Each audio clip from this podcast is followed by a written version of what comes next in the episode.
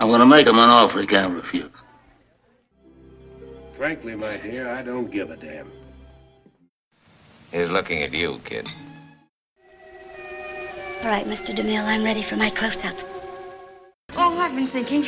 Well, what do you want to do that for? Fasten your seatbelts. It's going to be a bumpy night.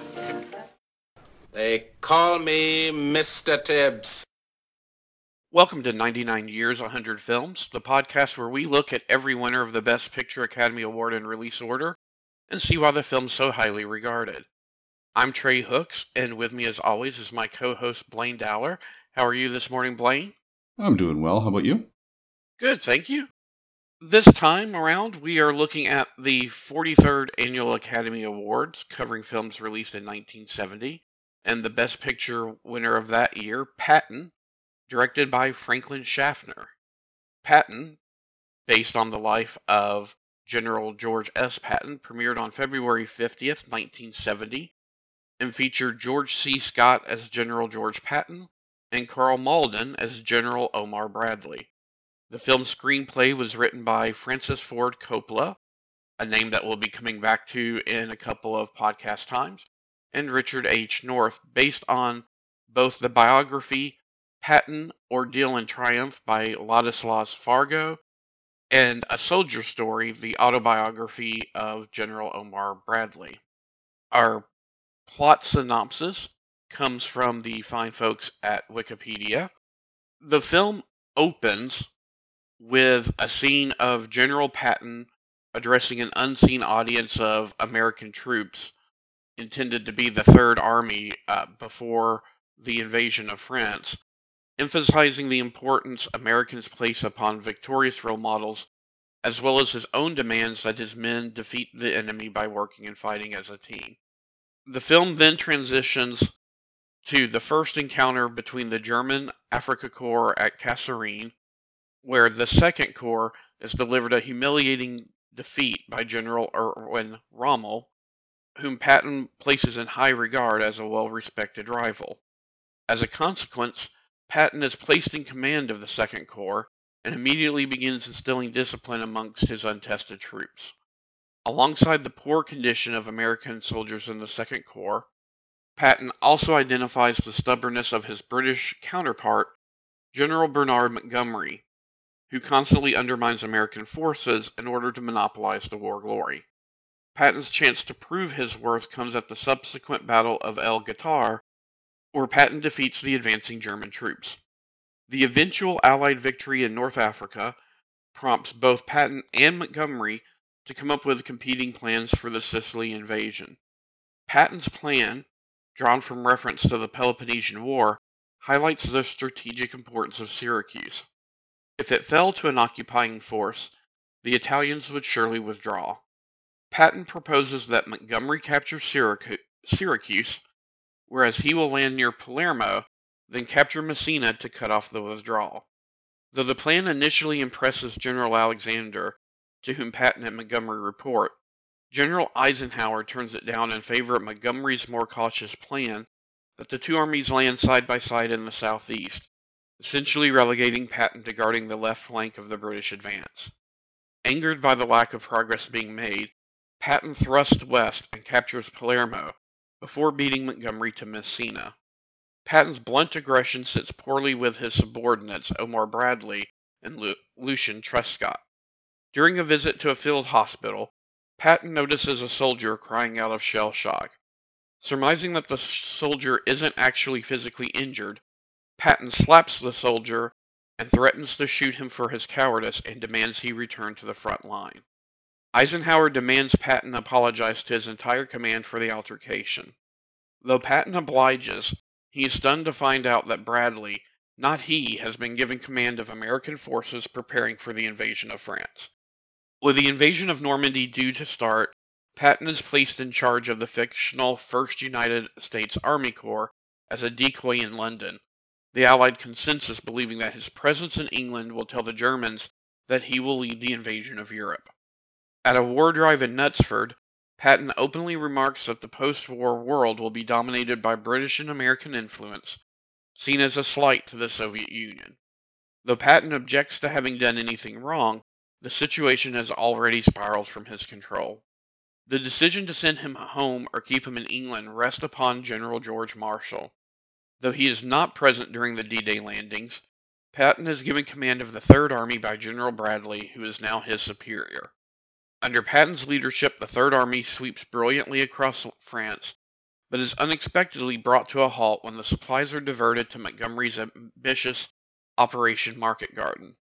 During the Battle of the Bulge, Patton devises a plan to relieve the trapped 101st Airport, Airborne Division in Bastogne, which he does before smashing through the Siegfried Line and into Germany. Germany eventually capitulates, though Patton's outspokenness lands him in trouble once again when he compares American politics to Nazism. Though he loses his command once again, Patton is kept on to see the rebuilding of Germany in the post war period. In a final scene, Patton is seen walking Willie, his bull terrier.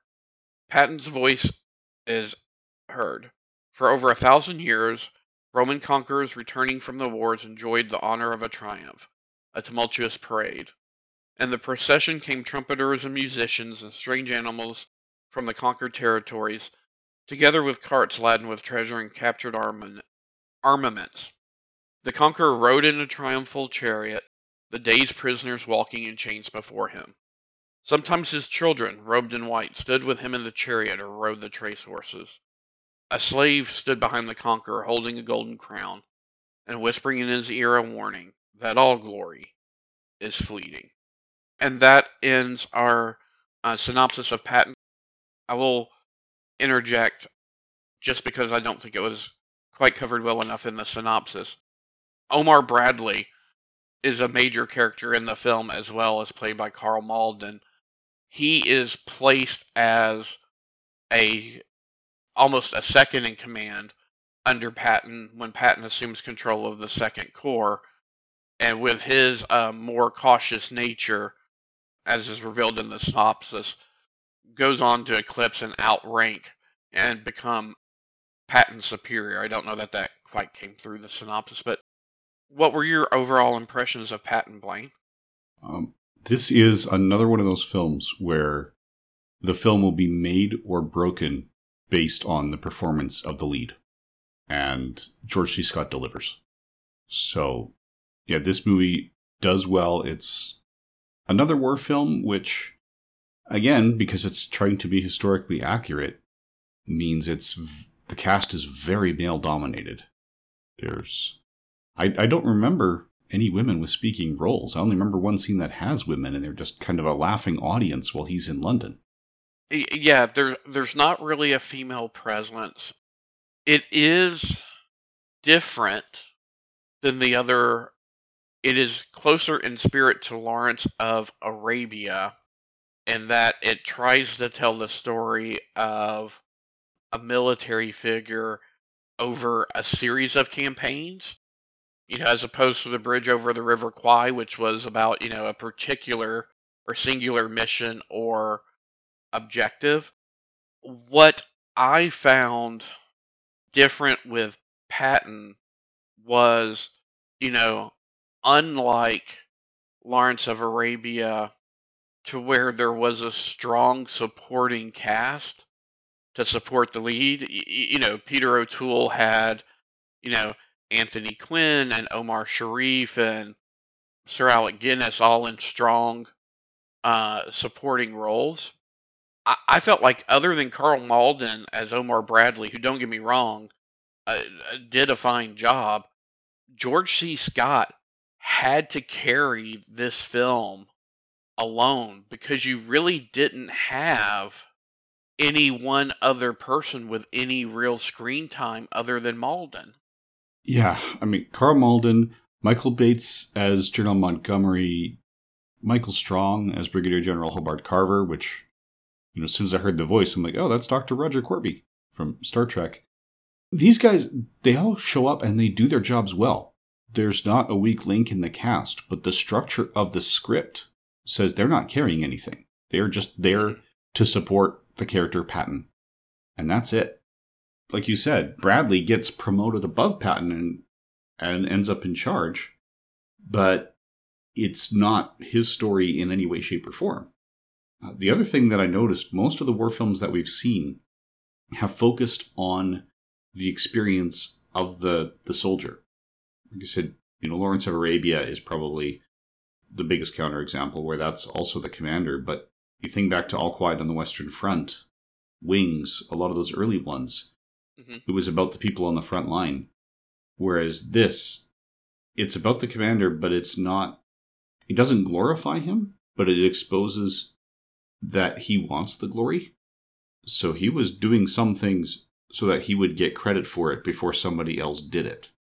And ostensibly it was so that the Americans would have a hero that they could back, but the American soldiers didn't necessarily want to be under his command. Because, like you said, he wasn't as conservative as Bradley. So I, I suspect his units, even though they made greater gains in the war, they probably also experienced heavier losses than a lot of the others. maybe this was because of the Vietnam experience. And don't get me wrong, I I know war films um, were still being made up to this point, but this, if you wanted to categorize this as a war film, this is a war film that's not about war. So, you know, it spends more time focusing on what did Patton think was the right strategy and then they have a small montage skip scene to show you and the war was fought and then here was the outcome and here's what we had to deal with as a result of the outcome it in a lot of ways it was more about the deci- decisions leading up to and the consequences of battles than about the battles themselves Yeah, and about his attitude.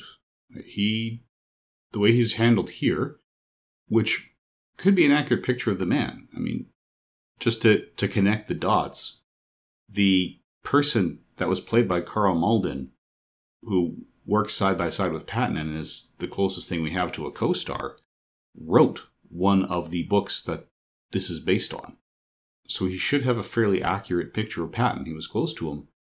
And Patton genuinely seems to believe that he's got a destiny from God to win this war. And especially at the end when he said, Yeah, we've been fighting the wrong guys the whole time. We should be teaming up with the Nazis to take out the Russians.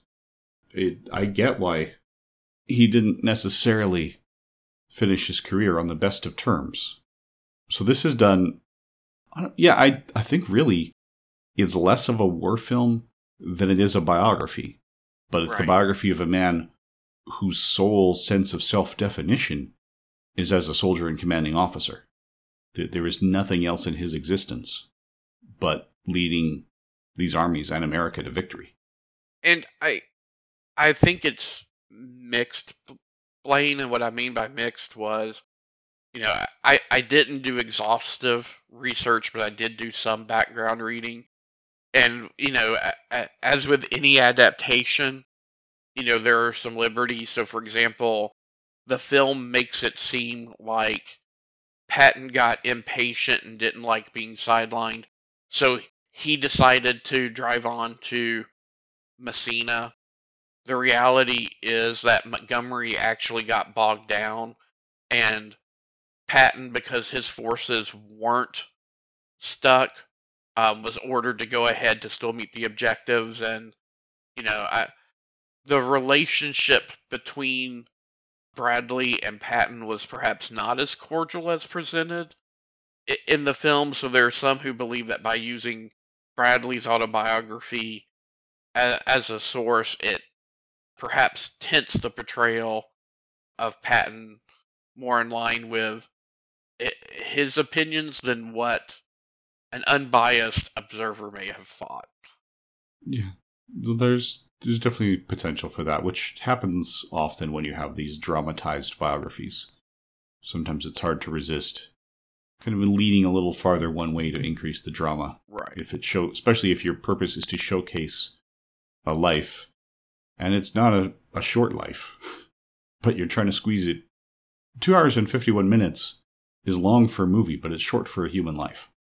Well, and, and it, it was short for this particular war, right? So, you know, the the time period between the North African campaign to Normandy to, you know, actually setting foot in Germany was years, not, you know, days or weeks. So, Yeah, I mean, the American involvement in World War II lasted about four years, whereas for most countries involved, it was six. Right? So we're looking at still each hour has to represent more than a year worth Right. of real time. So was this your first time seeing it? It was, yeah. Yeah, I'm at the point now where there I've seen maybe half of the best picture winners from this point on, but I've decided not to watch any until I'm doing it for the podcast if I haven't seen them before. Although oddly in our groups of 10, you know, so this one going from In the Heat of the Night to Rocky, I have seen 5 of the 6 that we still have to discuss. Okay. But then when we get to the next batch, the only one I've seen recently enough to actually remember is Annie Hall. There's a couple others I saw. Three of them I've seen in theaters in first run. But, you know, Kramer versus Kramer came out just before I turned two. So- right. Yeah, Intellectually, I know I saw it in theaters because my parents took us. I don't remember anything. I just know because they tell the story of. We can get to it at the time, but yeah, there's a someone gets injured and the audience was disturbed because you know it's an injury, it's a high drama, and apparently there's me, almost two years old, shouting out to everyone, "Don't worry, it's only just ketchup." It, it was my first time seeing it as well, except for the opening scene, you know, in front of the flag backdrop. You know, I in the past in the past 30 years, it's probably fallen in importance. But, you know, as, as a kid in the 80s, if you saw something that included great film moments of the past, you know, 10, 20 years, you would have that shot of George C. Scott with the American flag backdrop. So I had seen uh, snippets of it. What did you think of the overall direction? Because this will win Best Director. Yeah, a lot of it is the direction in this film. Yeah, there's some with the, the cinematography and the staging, but a lot of it is just directing the performances. Because so much of this really is the conversations that they're having. Like you said, it's about the decisions, it's about the thought processes. So, whatever Schaffner did, he helped his actors produce some pretty great performances. I agree. I, I you know, I think the only trick Patton missed, and, and the synopsis doesn't make reference to this, but we have cutaways of the German high command and their opinion of some of the commanding officers and how they fluctuate as things go on. It may have reduced the role of Karl Malden somewhat. So as I'm saying it, I'm thinking about why they didn't do it. But eh, you know, instead of having so many characters show up and say Eisenhower thinks this, Eisenhower likes this, Eisenhower doesn't like this, it I, wonder if the film would have benefited from having some cutaways showing those conversations and then us seeing the impact of those conversations instead of it always being a message delivered or some or you know some other general showing up and saying Ike liked this, Ike didn't like that. It's possible. I mean, I wonder if the, the choice to do that was so they could hold back some of the reveals. Because we know Patton is sidelined for a while, because what what the synopsis says is because he's outspoken. It's not just that he's outspoken, it's exactly what he's saying. And when Karl Malden says, okay, you're being reassigned to command this, and oh, that's the decision I came to four months ago. And we find out later that it was Bradley who was resisting. If we were part of that conversation, we wouldn't have had that reveal. That's true. True. So, um, and some of it might be because I was wondering at, at first why they didn't show Eisenhower. Uh, looking it up, he he passed away in March of 1969, and this film came out in December of 1969. So it may have just felt like the wrong time to put him on film. That makes sense. The one time I felt like Patton, as presented in the film, got a raw deal was with the quote unquote comments about the Russians coming out of the British war drive. At least as portrayed, I don't think he intended to give offense with what he said. Now, the second time around, when he was talking about Nazism and how some aspects of American politics are not so different, he, he may have been. I understand why people at the time didn't like it.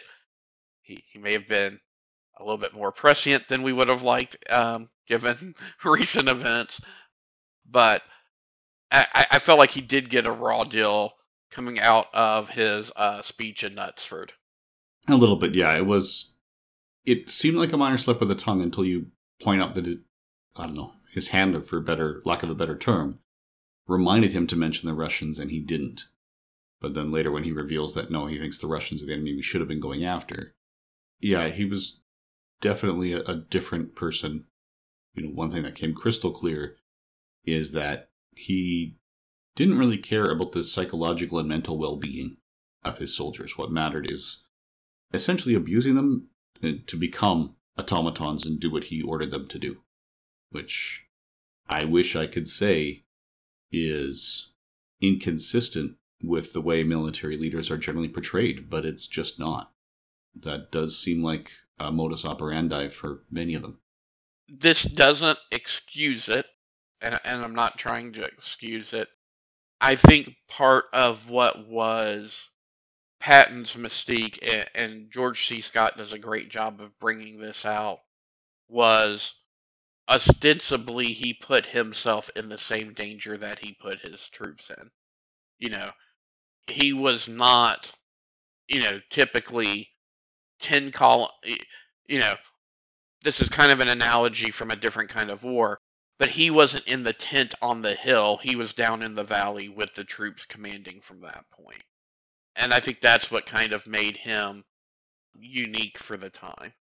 Yeah, that is true. He was in the thick of it which they also highlight at the end when, you know, Stones slip and an ox cart almost mows him down on the street. And he says, After all I've been through, imagine going down to an ox cart. Which the film doesn't cover this, but I looked it up.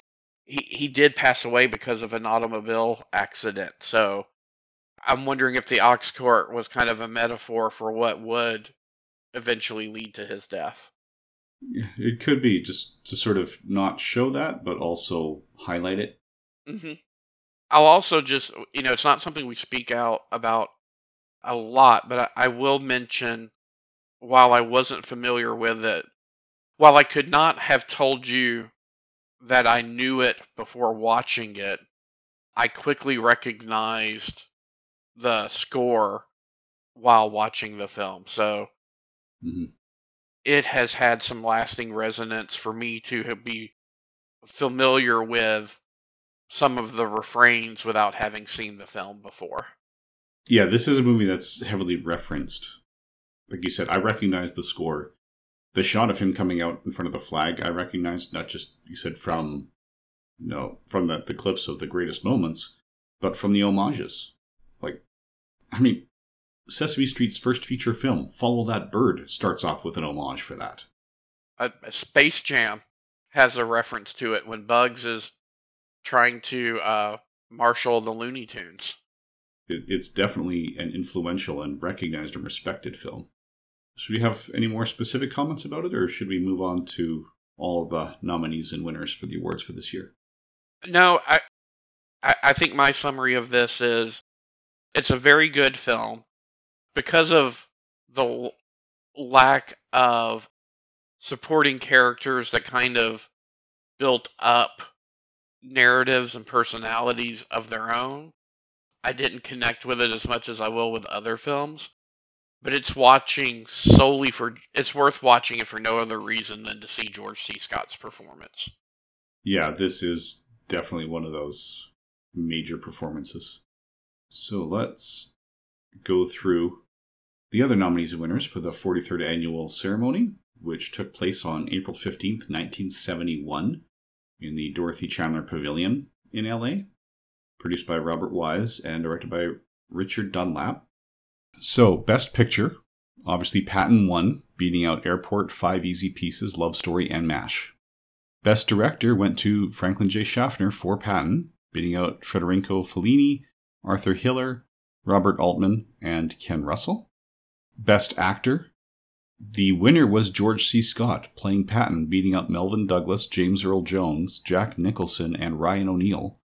Although Scott refused to accept the award because he doesn't like the Oscars. He was quoted as saying that it's a two hour meat parade, a public display with contrived suspense for economic reasons. And he told them in advance. hmm You know, you you probably don't want to, you know, uh, nominate or recognize me. So I give him full credit. He didn't blindside them with it. No. And actually, I'm looking here, just highlighting over the his character name of General George S. Patton with a picture of the real man. Uh, between Scott's natural features and the makeup, they did a, a good job. He actually looks like Patton. I wonder how it would have played out. I guess one of the other actors who turned the role down and said it was the biggest mistake of his life to turn it down was Rod Steiger. Who I I I can't say that Rod Steiger would have done a better job, but you know my affection for Rod Steiger, so that definitely still would have been a film worth watching. I, I think they could have gotten Steiger close to a physical approximation, but not as he didn't naturally look as much like Patton as George C. Scott did. No, and Scott was at least the sixth that they talked to. Uh, according to the Wikipedia page under production, Lee Marvin, Burt Lancaster, John Wayne, Robert Mitchum, and Rod Steiger all turned it down. And uh, Charlton Heston was considered for the role of Bradley before they gave it to Carl, Karl Malden. So I, I know this wasn't the first time that um, the award would be declined, but this uh, this kind of sets the precedent, right, Blaine? So like when this happens, no one actually gets the award, but the Academy still considers, you know, George C. Scott may have declined, but he was the winner for the year. Yeah, it just means the statuette didn't go home with him, but he was the choice of the voters. So they don't give it to someone else just because the first person turned down the statuette. Uh, Best Actress went to Glenda Jackson for Women in Love, beating out Jane Alexander for The Great White Hope, Ali MacGraw for Love Story, Sarah Miles for Ryan's Daughter, and Carrie Snodgress for Diary of a Mad Housewife. Best Supporting Actor went to John Mills for Ryan's Daughter, beating out Richard S. Castellano for Lovers and Other Strangers, Chief Dan George for Little Big Man, Gene Hackman for I Never Sang for My Father, and John Marley for Love Story. Uh, we'll be hearing more about Gene Hackman in the not too distant future. Uh, Best Supporting Actress went to Helen Hayes for Airport, beating out Karen Black for Five Easy Pieces, Lee Grant for The Landlord, Sally Kellerman for MASH, and Maureen Stapleton for Airport. Best Story and Screenplay based on factual material or material not previously published or produced. That went to Patton by Francis Ford Coppola and Edmund H. North, beating out Five Easy Pieces, Joe, Love Story, and My Night at Maud's. Best Screenplay based on material from another medium went to MASH, based on the novel by Richard Hooker, beating out Airport, I Never Sang for My Father, Lovers and Other Strangers, and Women in Love. So I, I just did a quick check, Blaine. That is the first time best original, what we now call best original screenplay, was worded that way. And I think it was done so to include Patton in the category. Yeah, I would not be surprised because it is weird to have the factual material put in with the stuff not published or produced. Because the biographies that it was based on had, you know, already been published and produced. Yeah, it's almost like they did that so that Patton could slip in there and not have to go up against MASH or Airport to the others. Right. Uh, best documentary feature went to Woodstock, beating out Erinnerungen an die Zukunft, released an English language version under the title Chariots of the Gods. John, Jack Johnson, King uh, filmed record Montgomery to Memphis, and Say Goodbye. Best documentary short subject went to My Interviews with My Lai Veterans, beating out The Gifts, A Long Way from Nowhere, Olson, and Time is Running Out. Best live action short subject went to The Resurrection of Bronco Billy, beating out Shut Up I'm Crying and Sticky My Fingers, Fleet My Feet. Best short subject cartoons went to Is It Always Right to Be Right, beating out The Further Adventures of Uncle Sam and the Shepherd. Best Original Score went to Love Story, beating out Airport, Cromwell, Patton, and I Girasoli. Interesting that the the Patton score that we've said has resonated and we recognize ended up not winning. Right. Best Original Song Score went to Let It Be, beating out The Baby Maker, A Boy Named Charlie Brown, Darling Lili, and Scrooge. And I think that the Academy made a big mistake there. If only because that was not the score to the awarding a score award to a concert documentary film for the songs in the concert documentary film, I think goes against. I, I would argue that was not a score, or at least it's not original. Because if they didn't do the documentary, all those songs would still exist. Correct. Yeah. So what? It should have gone to Charlie Brown. Do do do do do do do do yeah. do. Or you know, I mean, I haven't seen the Baby Maker, Darling Lili, but you know, you know, Scrooge was another musical in the Oliver style. It may have been a contender, or even Love Story was. Well, it won Best Original Score. Never mind. Yeah. But I, I just, I'm glad it didn't set a precedent to where, you know, instead of scores, we're awarding. I don't think Madonna Truth or Dare should be nominated for original score for the same reason. You know, I, I just, mm-hmm. I felt like it was a slippery slope and could have set a really bad precedent for the Academy. Yeah, that could turn into essentially all concert videos for popular bands could suddenly start taking that home every year. So, best song original for the picture went to For All We Know from Lovers and Other Strangers, beating out Whistling Away in the Dark from Darling Lili, Till Love Touches Your Life from Madron, the title track from Pieces of a Dream, and Thank You Very Much from Scrooge. Best Sound went to Patton, beating out Airport, Ryan's Daughter, Tora Tora Tora, and Woodstock. Best Foreign Language Film went to Investigation of a Citizen Above Suspicion, beating out First Love, Hoa-Binh, Paix sur les champs, and Tristana. Now, Best Costume Design went to Cromwell, beating out Airport, Darling Lili, The Hawaiians, and Scrooge. I want to point out again Airport, costume designs by Edith Head. Best Art Direction went to Patton, beating out Airport, The Molly Maguires, Scrooge, and Tora Tora Tora.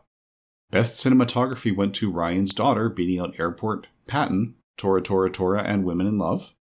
Best Film Editing went to Patton, beating out Airport, MASH, Tora Tora Tora, and Woodstock. And Best Visual Special Effects went to Tora Tora Tora, beating out Patton. So the films with multiple nominations, Airport and Patton both had 10 nominations each. Love Story had 7.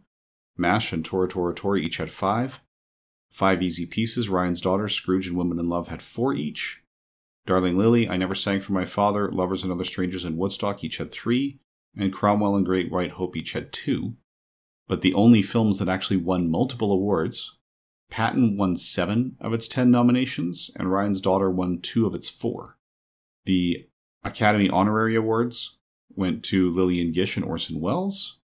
The Irving G. Thalberg Memorial Award went to Ingmar Bergman. And the Jean Hersholt Humanitarian Award went to Frank Sinatra. So the Honorary and Memorial Awards all went to very notable people this year. Yes. But before we move on to Letterboxd and IMDb, I will say it does not surprise me that Scrooge lost its four, particularly art direction and costume design. I was even surprised that, that it got nominated. Not that the art direction and costume design wasn't very good for the film, but the the producers of it were the producers of Oliver, and they essentially reused everything to reduce cost.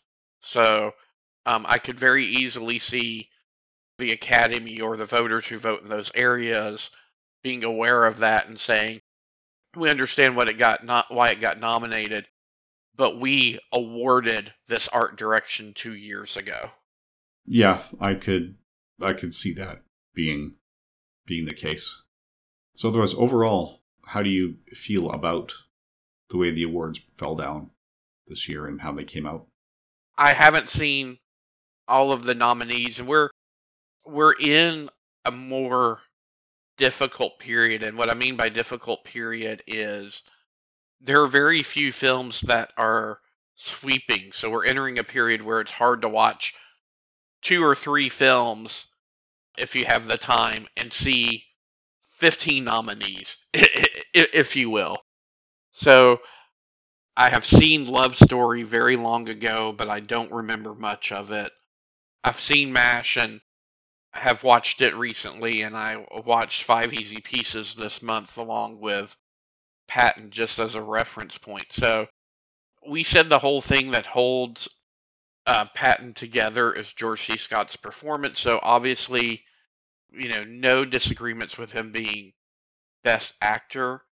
I will admit, while I acknowledge the quality of the film and the acting performance, this one left me a little bit cold. Ha- you know, having seen it, unless some, unless I'm doing it again for a similar project or something, like I, I don't know that I will watch Patton again within the next five years. Just, just as an example, I don't think it's my favorite movie out of the Best Picture nominees. That would probably be MASH. I just found MASH more engaging, but that doesn't mean that that makes it the best picture. So I don't have a problem with Patton winning Best Picture. I I feel like I can't put my finger on it. There's something about the way that Patton is structured to where it just isn't resonating with me the same way like Lawrence of Arabia does. I don't know if that's the fault of the direction or the fault of the screenplay and how the story was um, structured. So, uh, should Robert Altman have won for MASH instead of Franklin Schaffner for Best Director? I, I think an argument could be made for that. Not having actually read the screenplays, can I say that you know Patton was a worse screenplay than the others? No, but I think if they were if they were in the same category, I don't know that Patton would have beaten MASH as a screenplay. It's possible. For the ones I've seen, I've also seen Love Story a long time ago, too long to really talk about it sensibly. I think I saw it in the 1980s mm-hmm. uh, because as a child in particular, I haven't seen it again as an adult. I, I should. I loved What's Up Doc with Ryan O'Neal and Barbra Streisand. So when we were renting things, anything with Ryan O'Neal, I would be saying, yeah, let, let's check that out. So I know I've seen things like Love Story and Main Event and Irreconcilable Differences, but all when I was so young, I don't clearly remember them. I haven't seen Five Easy Pieces in a few years, and I'm almost embarrassed to say I've owned MASH for over a decade and haven't gotten around to it yet, and I really want to. So I'm not I'm not in a position to say this should have won instead, but I would agree that watching Patton, I I walked away from this saying George C. Scott deserves Best Actor, but I feel the Best Picture nomination came out just because George C. Scott was so clearly Best Actor. It felt like his performance, because the entire film is Patton and his performance, it's almost like his acting job makes it feel like the whole is is greater than the sum of those parts. And I think he propelled it into that category, you know, in a way that you know, had it been a, a Lee Marvin or or John Wayne, you know, had John Wayne been cast, I don't think it would have been a Best Picture nominee. Oh no, there there were definitely some folks on that potential casting list, and you know this always happens to where you're like, I can 100% see why, based off of that person's popularity at that time, a casting director would consider it and I can see why it would have been the worst mistake for the film. Yeah, there's always names thrown out there where the studios say if you can get that person, they're approved. Because the studio wants to approve it to make sure that their investment is sound. And there are some people that they will approve simply because they are popular enough to be bankable. This is why Richard Pryor was in Superman 3. When the Salkinds were saying, okay, here's what we want to do. We want to do uh, a Lex Luthor and Brainiac story for number 3 and they got the list of people who were pre-approved. They didn't have to go through anything, and Pryor was on it. So they said, "Oh, let's take Pryor." Oh, but Brainiac has a lot of makeup, so let's not make him Brainiac, and just domino after domino after domino fell. Mm-hmm.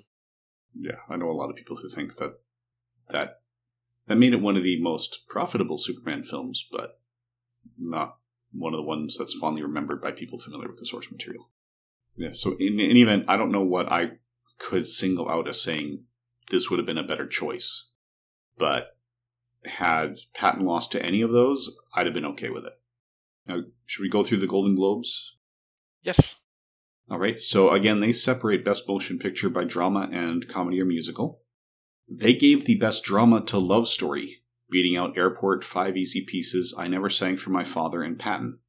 So they did nominate Patton, but it was actually Love Story that took it home.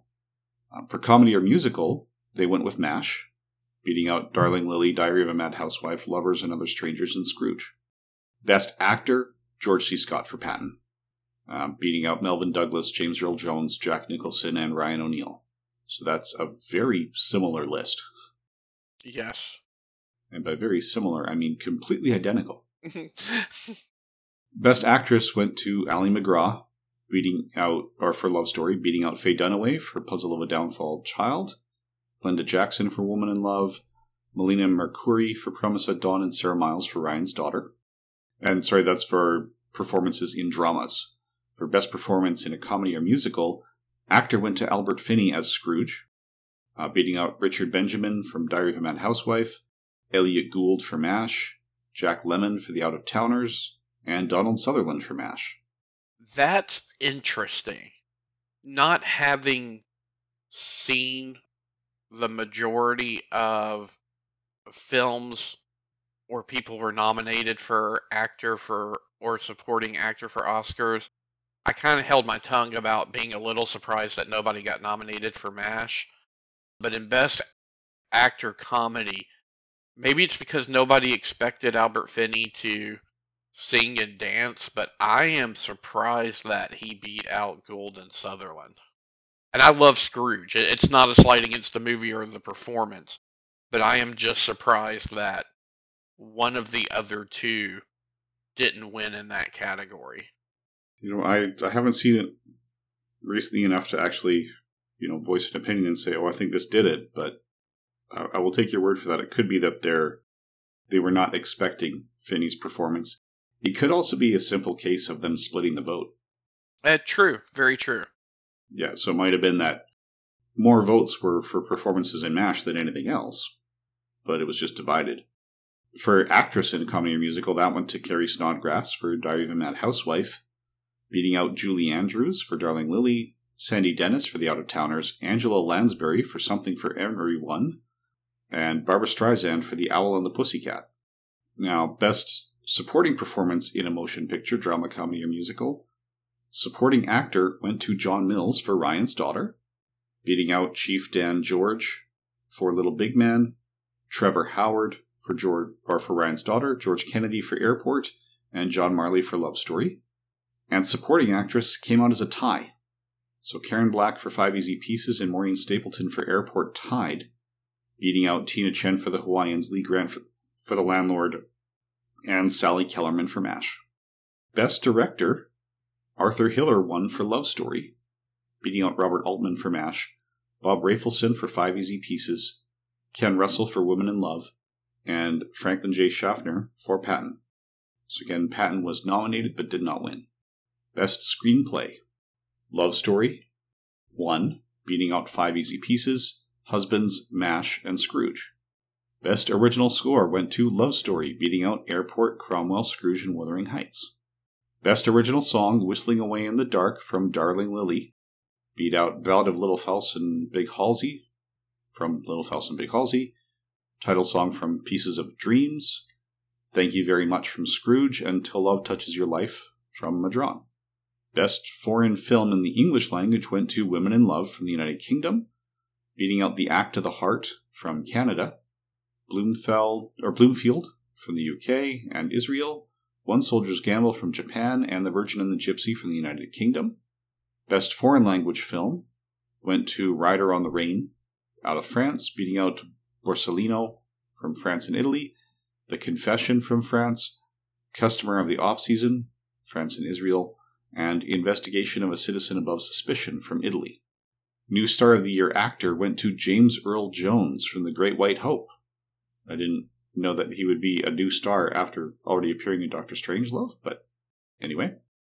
Um, he beat out Assaf Dayan from Promise at Dawn, Frank Langella from Diary of a Mad Housewife, Joe Namath from Norwood, and Kenneth Nelson from The Boys in the Band. And New Star of the Year actress went to Carrie Snodgress from Diary of a Mad Housewife, beating out Jane Alexander from The Great White Hope, Anna Calder Marshall from Pussycat Pussycat I Love You, Marlo Thomas from Jenny, and Angel Tompkins from I Love My Wife. So, yeah, that's Joseph William Namath, the the NF or yeah the NFL star, who was in the New Star of the Year category. For, James Earl Jones, and don't get me wrong, we've we've often gone back and forth as around, you know, what does up and coming or best mean for the Golden Globes, but not counting short films, that was his fifth film, and it was the first one where he was the lead. Well, I don't need to tell you anything about Doctor Strangelove because I know how much you love it, but the comedians he was about 10th build and in the end of the road which had which IMDb list, you know, maybe 10 people in the cast, he's around 4th or 5th build. So Okay. So it might just be the first time he was given that that lead.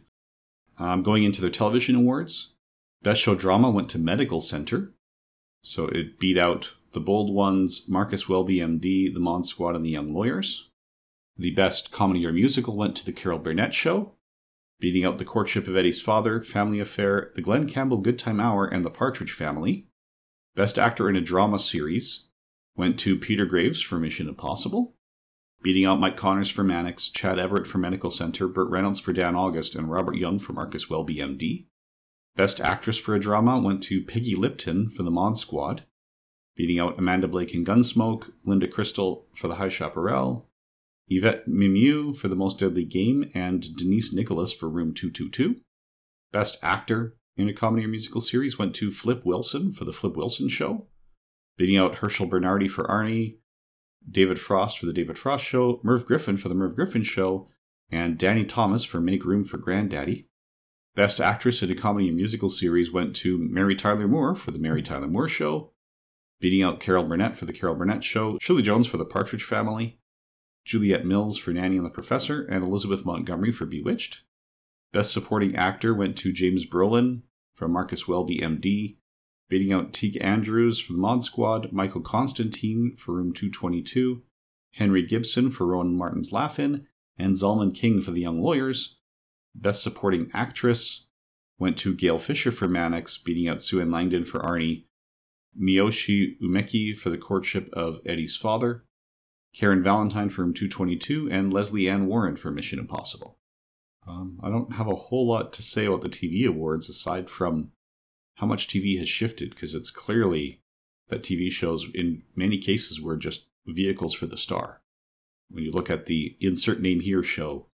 Yeah, you've got you're you're in this interesting period in TV to where you still have like the Mary Tyler Moore show, for example, was kind of a throwback to uh, the 50s and early 60s where you had star led sitcoms.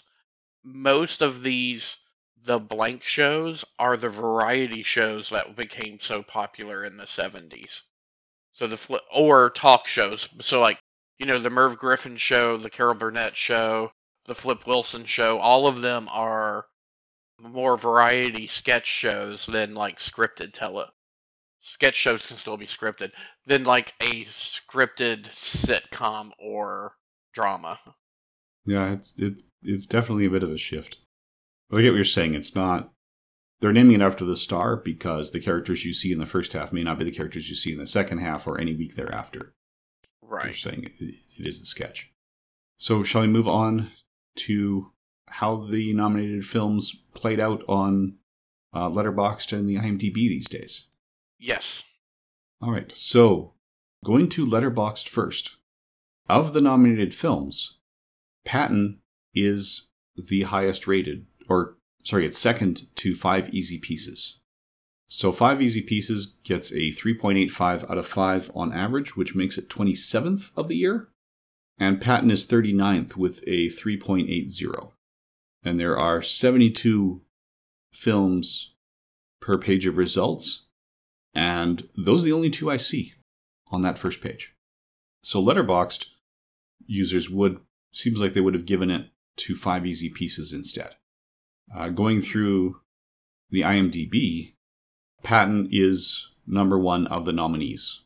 It comes in at 10th of the year with a 7.9 score out of 10.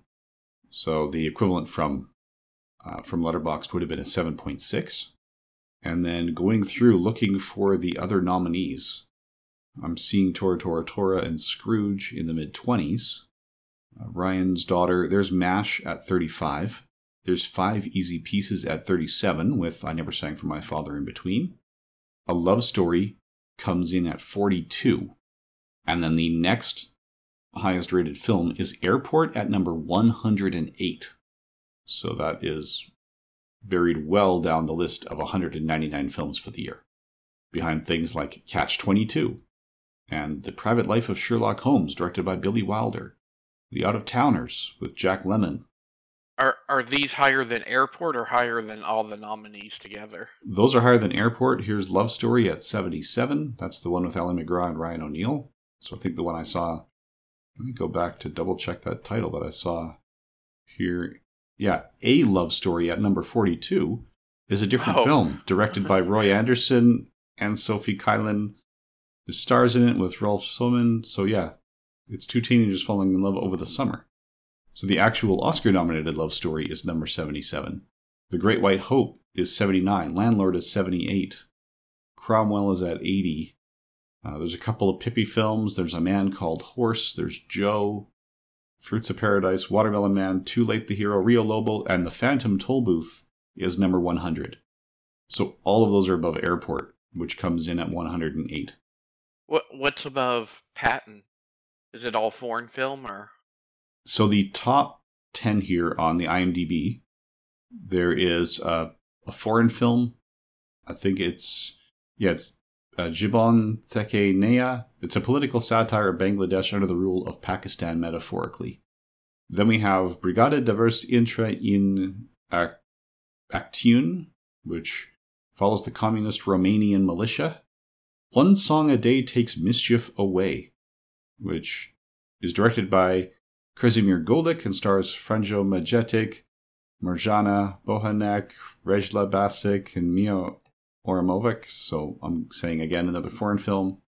The Adversary, directed by uh, Satyajit Ray, starring Dhritiman Chatterjee, Asghar Ali. Five Days and Nights in the Forest is number five. Also directed by Satyajit Ray, same director as The Adversary. And same rating, 8.1. That's about a, a group of Calcutta city slickers. Uh, King Lear, a Soviet adaptation, directed by Grigory Kozintsev, is number six. Hope, directed by Serif Goren and Yilmaz Guney, the story of an illiterate man and his family whose existence depends on his income as a horse cab driver. How I Unleashed World War II is about the adventures of an unlucky Polish soldier, directed by uh, Tadeusz Chmielewski. And then number nine is Investigation of a Citizen Above Suspicion, which won the Oscar for Best Foreign Language Film. So yeah, Patton is the first American film to make the list on the IMDb. I'm going through Letterboxd. Investigation of a Citizen Above Suspicion is actually the highest rated film of the year, period. That's number one. Then we have a Led Zeppelin concert film, This Transient Life, The Conformist, Le Cercle Rouge, Doctor Who Inferno. They have that extended cut, so it qualifies.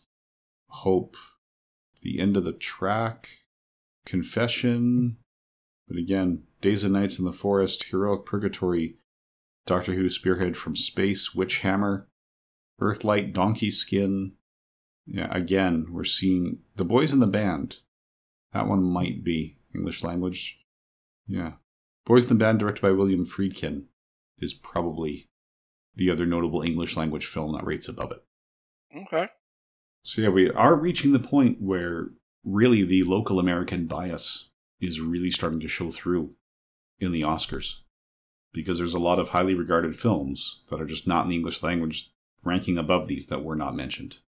So, did you have any other comments about those? Or No, it, it's always I, I always like to ask, and you're right. You know, maybe this kind of shows another change in the sign of the times. Not that foreign films don't always pop up, but you know, I remember back when we were in the 30s and 40s, we may say Bride of Frankenstein was higher ranked on Letterboxd or whatnot, and, and we're we're hitting a period to where it's not so much that the academy is necessarily out of touch with what uh, others are saying but when you take a broader more global when you take a broader global view it was probably not the best film of the year.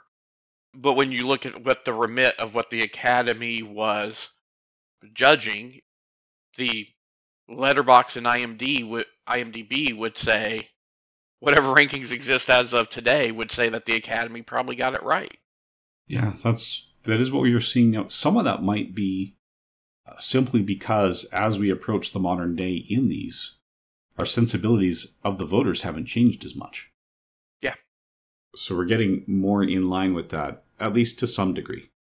Well, and this may not have been. We are not yet to the modern blockbuster. Genre film has always existed, but maybe 1970, because that's th- that's normally what pushes something up, right? We'll have a 1968, great example. Planet of the Apes in 2001, definitely both above Oliver on everybody's critical ranking list. Maybe nothing of that caliber from a genre perspective came out in 1970. Yeah, that is a possibility. So I, I can't think of anything from 1970 that stands out as a genre film. And looking at the list, I'm not seeing them either. I personally enjoy The Phantom Tollbooth seeing it as a child, but the average IMDb score of 6.7 out of 10 is fair. It's not being ignored. It's just a Right. pleasant movie that is not in the stratus of Best Picture. So the one with the most fantastical elements that seems to be there is probably Scrooge. But it's one of those ones where people claim, oh, it transcends the genre. It's like, no, it's just a good example of the genre. There's no such thing as transcending the genre. So, who would you recommend this to? You know, I, I think it's a good film for World War II buffs, or if I would say if you enjoy war films or World War II in particular, it's a good film. If you like George C. Scott, it's a good film. You want to have an you, you referenced this earlier. Have an interesting double feature if you have a whole afternoon. W- watch uh, Doctor Strangelove and then watch Patton, right? To see two different sides of George C. Scott. But like I if you're a fan of biographical profiles, I, I, I don't know that I would recommend it. Like I don't think this is I, I know that I'm jumping ahead. Like, you know, if you're a fan of Lawrence of Arabia or Gandhi, I wouldn't say watch Patton, if that makes sense. I, I don't think it's I don't think it's a great film as a biographical drama. I think it's a great film as um as a historical context of an important figure in World War II. As I'm thinking about it as we wrap up, maybe part of what it would have needed for me, Blaine, and it's possible that all of this was boring, right? But you don't see anything that made Patton who he was in this film, or what led Patton to become the man that he was in this film. There was no road to it. Was here is Patton fully formed. Yeah, and there wasn't a whole lot of growth, really, from him. No, Because you're right, the, the pattern we see, all he's really learned, he briefly, when he is not commanding an army, he changes enough to get put back in that role. But then there's an immediate reversion to the man he used to be. So it's not a lasting change, it's the. At no point did he think he was wrong for doing what he did. He just felt they are wrong, but I need to play the game so that they could put me back in and I do what I want and prove that I've been right the whole time. Yeah, so I guess you know, I would I would put this more in the context of Frost Nixon or Quiz Show to where yes, it focuses on an, an individual, but it's more about the events and the period necessarily than a deep introspection of the individual than as I mentioned, you know, Lawrence of Arabia or Nixon. Yeah, this this is showing Patton for what he was, and it's I don't get the feeling that there is a lot of depth to him. He is defined as a in his own mind, he sees himself as a soldier and tactician. And that's the extent of it. And it's not that that makes him unique.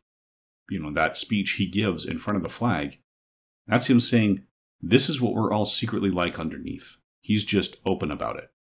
So, you know, when the guy's covering shell shock, who's clearly a different person, he says, Oh no, you're just a coward. That's it. It's like there's two kinds of people there's the soldiers and there's the cowards.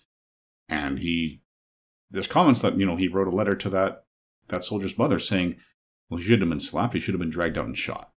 But he has absolutely zero tolerance for people who are not soldiers. And he's mentioned a few times he felt he had a divine destiny given by God to lead America in this. I so it, it is an interesting piece, and it yes, he was a huge part of why the Allies won World War II. So I, I have to appreciate and respect his role in that, because a Nazi victory would have made the world a very unpleasant place. But a lot of that is undone at the end when he says, Yeah, we were fighting the wrong guys. He was just fighting for the sake of fighting.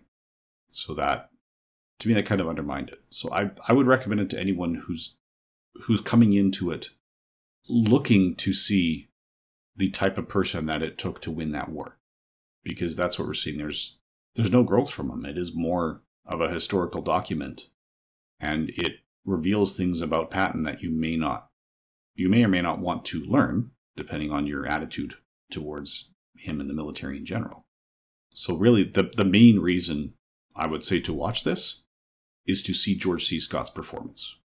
Because that is by far the best aspect of the film and it's but even on a script level, that's the most important aspect of the film. If they had a poor actor in that role, we wouldn't be discussing it in this podcast at all. Right.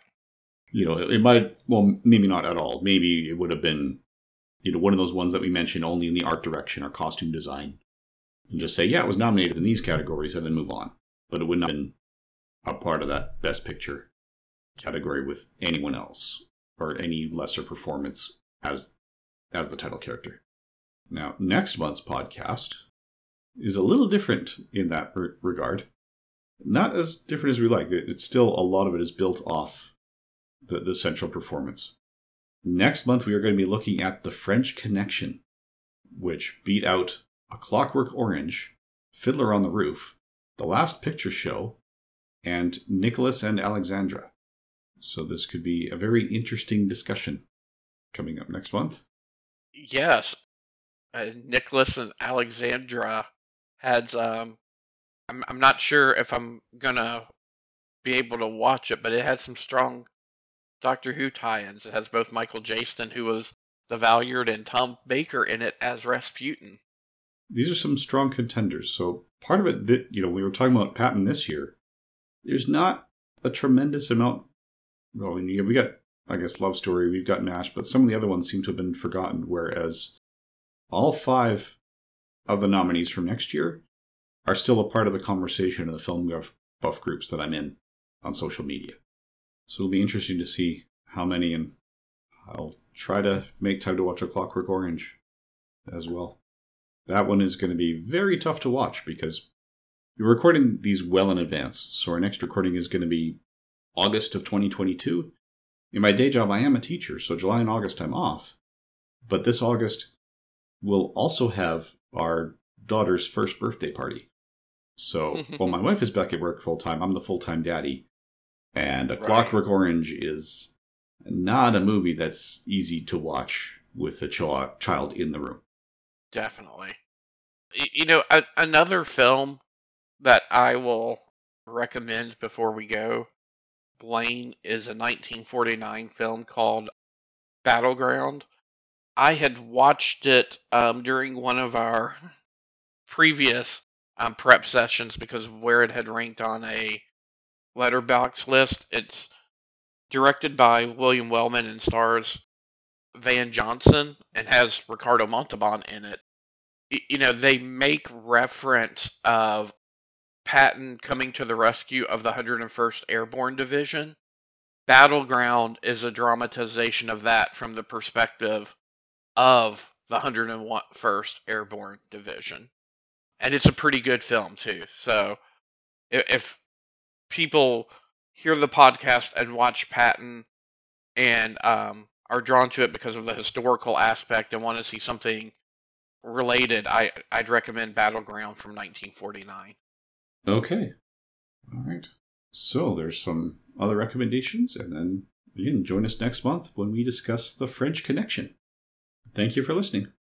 Thanks, everyone. My mom always said life was like a box of chocolates. You never know what you're going to get. Please, sir, I want some more.